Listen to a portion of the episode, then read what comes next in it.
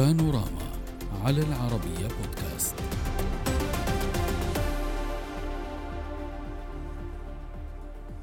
على الرغم من أن تحالف المعارضة السداسي في تركيا أنهى اجتماعه الأخير بحضور قادة الأحزاب الستة بالاتفاق على العودة إلى نظام الحكم البرلماني حال فوزها في الانتخابات الرئاسية والبرلمانية التي ستعقد في الرابع عشر من مايو المقبل. إلا أن تلك الأحزاب التي يقودها حزب الشعب الجمهوري وهو حزب المعارضة الرئيسي في البلاد لم تأتي بجديد وإنما عاودت تكرار ما اتفقت عليه سابقا في اجتماعاتها التي التي بلغ عددها حتى الآن 11 اجتماعا. التحالف السداسي مشاهدينا يسعى للإطاحة بالتحالف الحاكم حاليا في تركيا والذي يضم حزبي العدالة والتنمية والحركة القومية اليميني في الانتخابات القادمة.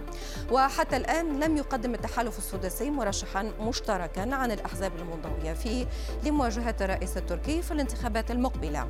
ووفقا للمراقبين في تركيا فإنه من المنتظر أن يواجه أردوغان. منافسيه أقوى أو منافسين أقوياء أكدوا عزمهم على إنهاء حكمه.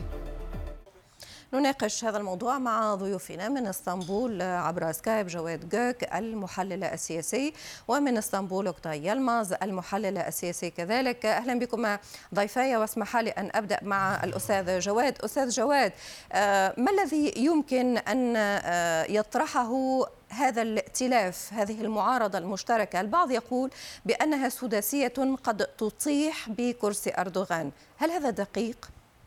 التحالف السداسي هدفهم الإطاحة إلى الرئيس أردوغان في الانتخابات القادمة وهم يثقون بأنفسهم أكثر من السابق.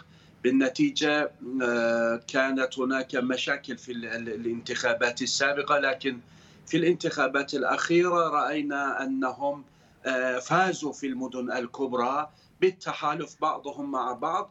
طبعا هنا أصوات الأكراد مهمة جدا يعني حزب الشعوب الديمقراطية بصراحة. إذا كسبت المعارضة أصوات إخواننا الأكراد في البلاد بشكل عام قادرين أن يفوزون في الانتخابات القادمة وإلا سوف يبقى الانتخابات إلى المرحلة الثانية وهناك سوف تكون منافسة قوية جدا لكن يثقون إلى أنفسهم أكثر من السابق. نعم. يعني يعني إما الفوز أو أن تكون هناك منافسة قوية وجدية. آه، أكتا... آه، سيد اوكتاي هل توافق ضيفي على أن هذا التحالف الجديد إن صح التعبير قادر على أن يقف ندا بند أمام آه، أمام حزب حاكم في الواقع لم يخسر لمدة 15 عاما في كل الانتخابات التي دخلها على امتداد عقدين. أنا أتفق مع الأستاذ جواد آه، أن أنه ستكون في هذه المرة تنافسا قويا سواء كان على مستوى الانتخابات الرئاسية آه، رئاسة الجمهورية أو الانتخابات التشريعية لأن في هذه المرة تحالفت المعارضة كانت تدخل كل حزب على حسابه في هذه المرة. تحالفت وتمثل هذه الأحزاب تقريبا كافة الشرائح المجتمع التركي من اليمين إلى اليسار من من المحافظين إلى ليبراليين. ولذلك هناك فرص حقيقية للفوز في هذه الانتخابات.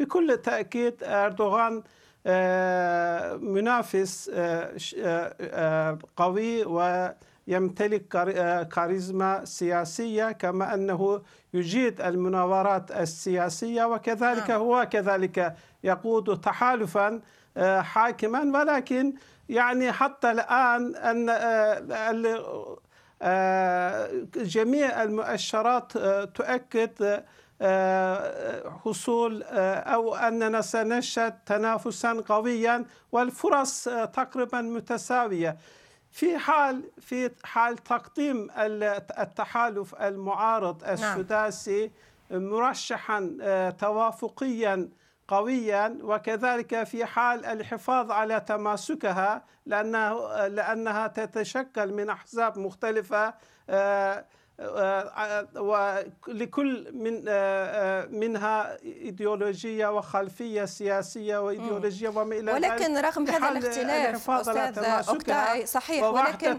صحيح. ولكن رغم هذا الاختلاف يمكن كان هناك مشروع موحد لهم وهذا مؤشر أولي على أن هناك التفاف على الأقل يعني نحو أو حول مشروع واحد. وهذا المشروع قدموا فيه نقاط تخص السياسة الداخلية السياسة الخارجية موضوع اللاجئين تحدثوا حتى على تغيير خارطة آه، السياسة في تركيا. سيد جواد يتحدثون عن العودة للبرلمان بأن يكون أقوى في السنوات القادمة.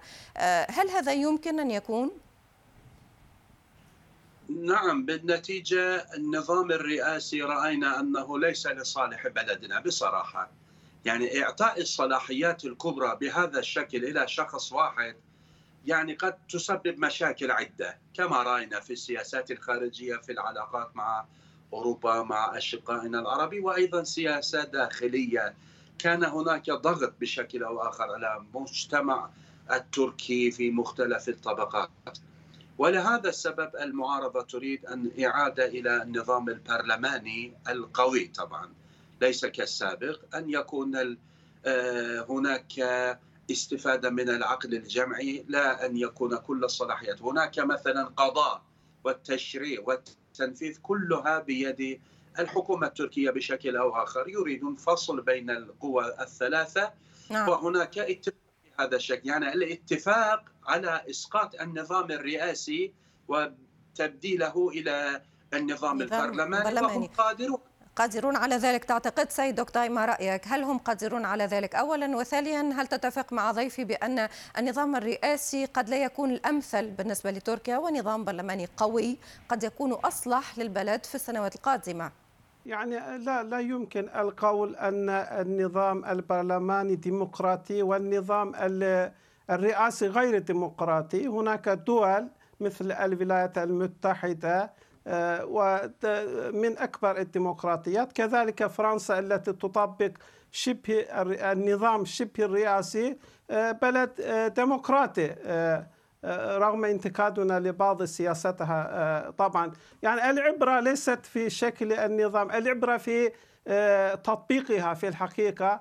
هناك أخطاء ونواقص في في النظام الرئاسي التركي لم يتم آه، تشكيلها وتركيبها بشكل جيد لا يشبه النظام آه، الرئاسي في الولايات المتحدة ولا نعم. في فرنسا بل تشبه الأنظمة الرئاسية المطلقة تقريبا في الشرق آه، الأوسط بكل الأسف بمعنى جمع صلاحيات في يد الرئيس ويعني قد تشكل آه، مشاكل وصعوبات آه، واحيانا آه، وكذلك عدم التفريق والتمييز المطلق بين السلطات التنفيذية والتشريعية والقضائية. ما رأيك سيد جواد؟ نعم وضحت الفكرة ولكن خليني حتى لا هذا النظام ما أريد نعم. أن أقول فقط أكمل. آه نعم هناك فرصة أمام آه، المعارضة لتطبيق لأن آه، آه، برنامجها وضعت برنامجا شاملا للإصلاح والتغيير صحيح. ولكنك ولكن سيد أوكتاي يعني ترى بأن المشكلة لا تكمن في الشكل وإنما تكمن في كيفية تطبيقه. تعليقك سيد جواد. طبعا النظام الرئاسي أحد الأنظمة الجيدة في العالم لكن لا يمشي في مثل بلادنا. يستغلون هذه الفرصة يقدسون الشخص بشكل غريب جدا. وغير ذلك لا مساءلة عن ما فعله تقديس بشكل غريب جدا.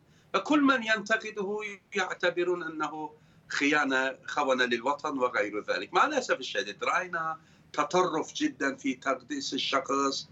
نحن نريد أن نقوي المؤسسات لا أشخاص.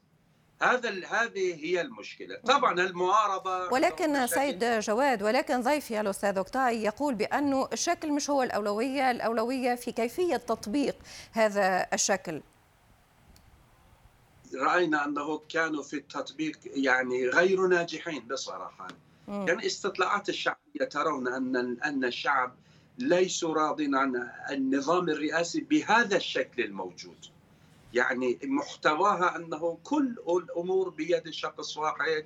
هذا خطأ يعني في مثل بلادنا يخفف من الديمقراطية بشكل عام. نريد أن يكون هناك آه، رئيس لكن رئيس آه، فخري وبروتوكولي أن يكون القوى بيد البرلمان وبيد الحكومة وبيد الرئيس الوزراء بصلاحيات لكن صلاحياتها يكون محدودة ليست كما الان اللي نرى في تركيا. سيد أوكتاي هل يمكن أن نرى تركيا برئيس فخري كما آه، يقرأ ضيفي أو يطمح على الأقل؟ هذا سيقرره الشعب آه، التركي خلال هذه الانتخابات. هذه انتخابات آه، رئاسية وتشريعية. لا تكفي للمعارضة الحصول على الأغلبية البسيطة. إذا كانت حقيقة تريد تغيير النظام ولا ندري هل هي جادة يعني آه، لأن آه، ربما عند إذا فازت المعارضة وتمتلك كل هذه الصلاحيات ربما آه، تغير فكرها في تغيير النظام شكل الإدارة. إذا إذا كانت حقيقة تريد تغيير شكل الإدارة نظام الإدارة عليه أن تفوز بأغلبية آه، نوعية آه، لأن آه، هذا الأمر يحتاج هذا الأمر يتطلب تغييرا في الدستور والتغيير في الدستور يتطلب استفتاء ولكن لماذا حضرتك تقول إن كانت جادة في ذلك؟ يعني إذا كانت قلت ذلك لأنه يحتاج إلى العمل الجديد العمل والجهد الكبير جدا وبموافقة الشعب التركي. يعني حتى الآن لم تقدم مرشح توافقي لا ندري هل ستتحافظ على تماسكها. لم نرى حملتها الانتخابية. يعني هناك أمور كثيرة لفوز المعارضة. بنفس الوقت طبعا أردوغان كذلك سياسي ماهر آه، وكذلك ستناورت وحزب له تقاليد كذلك صحيح. حملتها له تقاليد حملتها الانتخابية مبكرا جدا. صحيح. كل هذه نعم ولكن نعم. سيد جواد يعني عطفا على كلام الأستاذ أوكتاي هناك من انتقد هذا التحالف الجديد وكتبت أحد الصحف التركية نخاف من أن يتمخض الجبل فيلد فأر أنقل لك هذه العبارة وهذا التساؤل هل يمكن أن نرى طاولة سداسية ائتلاف قدموا مشروع من نقاط عديدة بتفاصيل ولكن هل يمكن أن يتمخض فعلا الجبل ليلد فأرا؟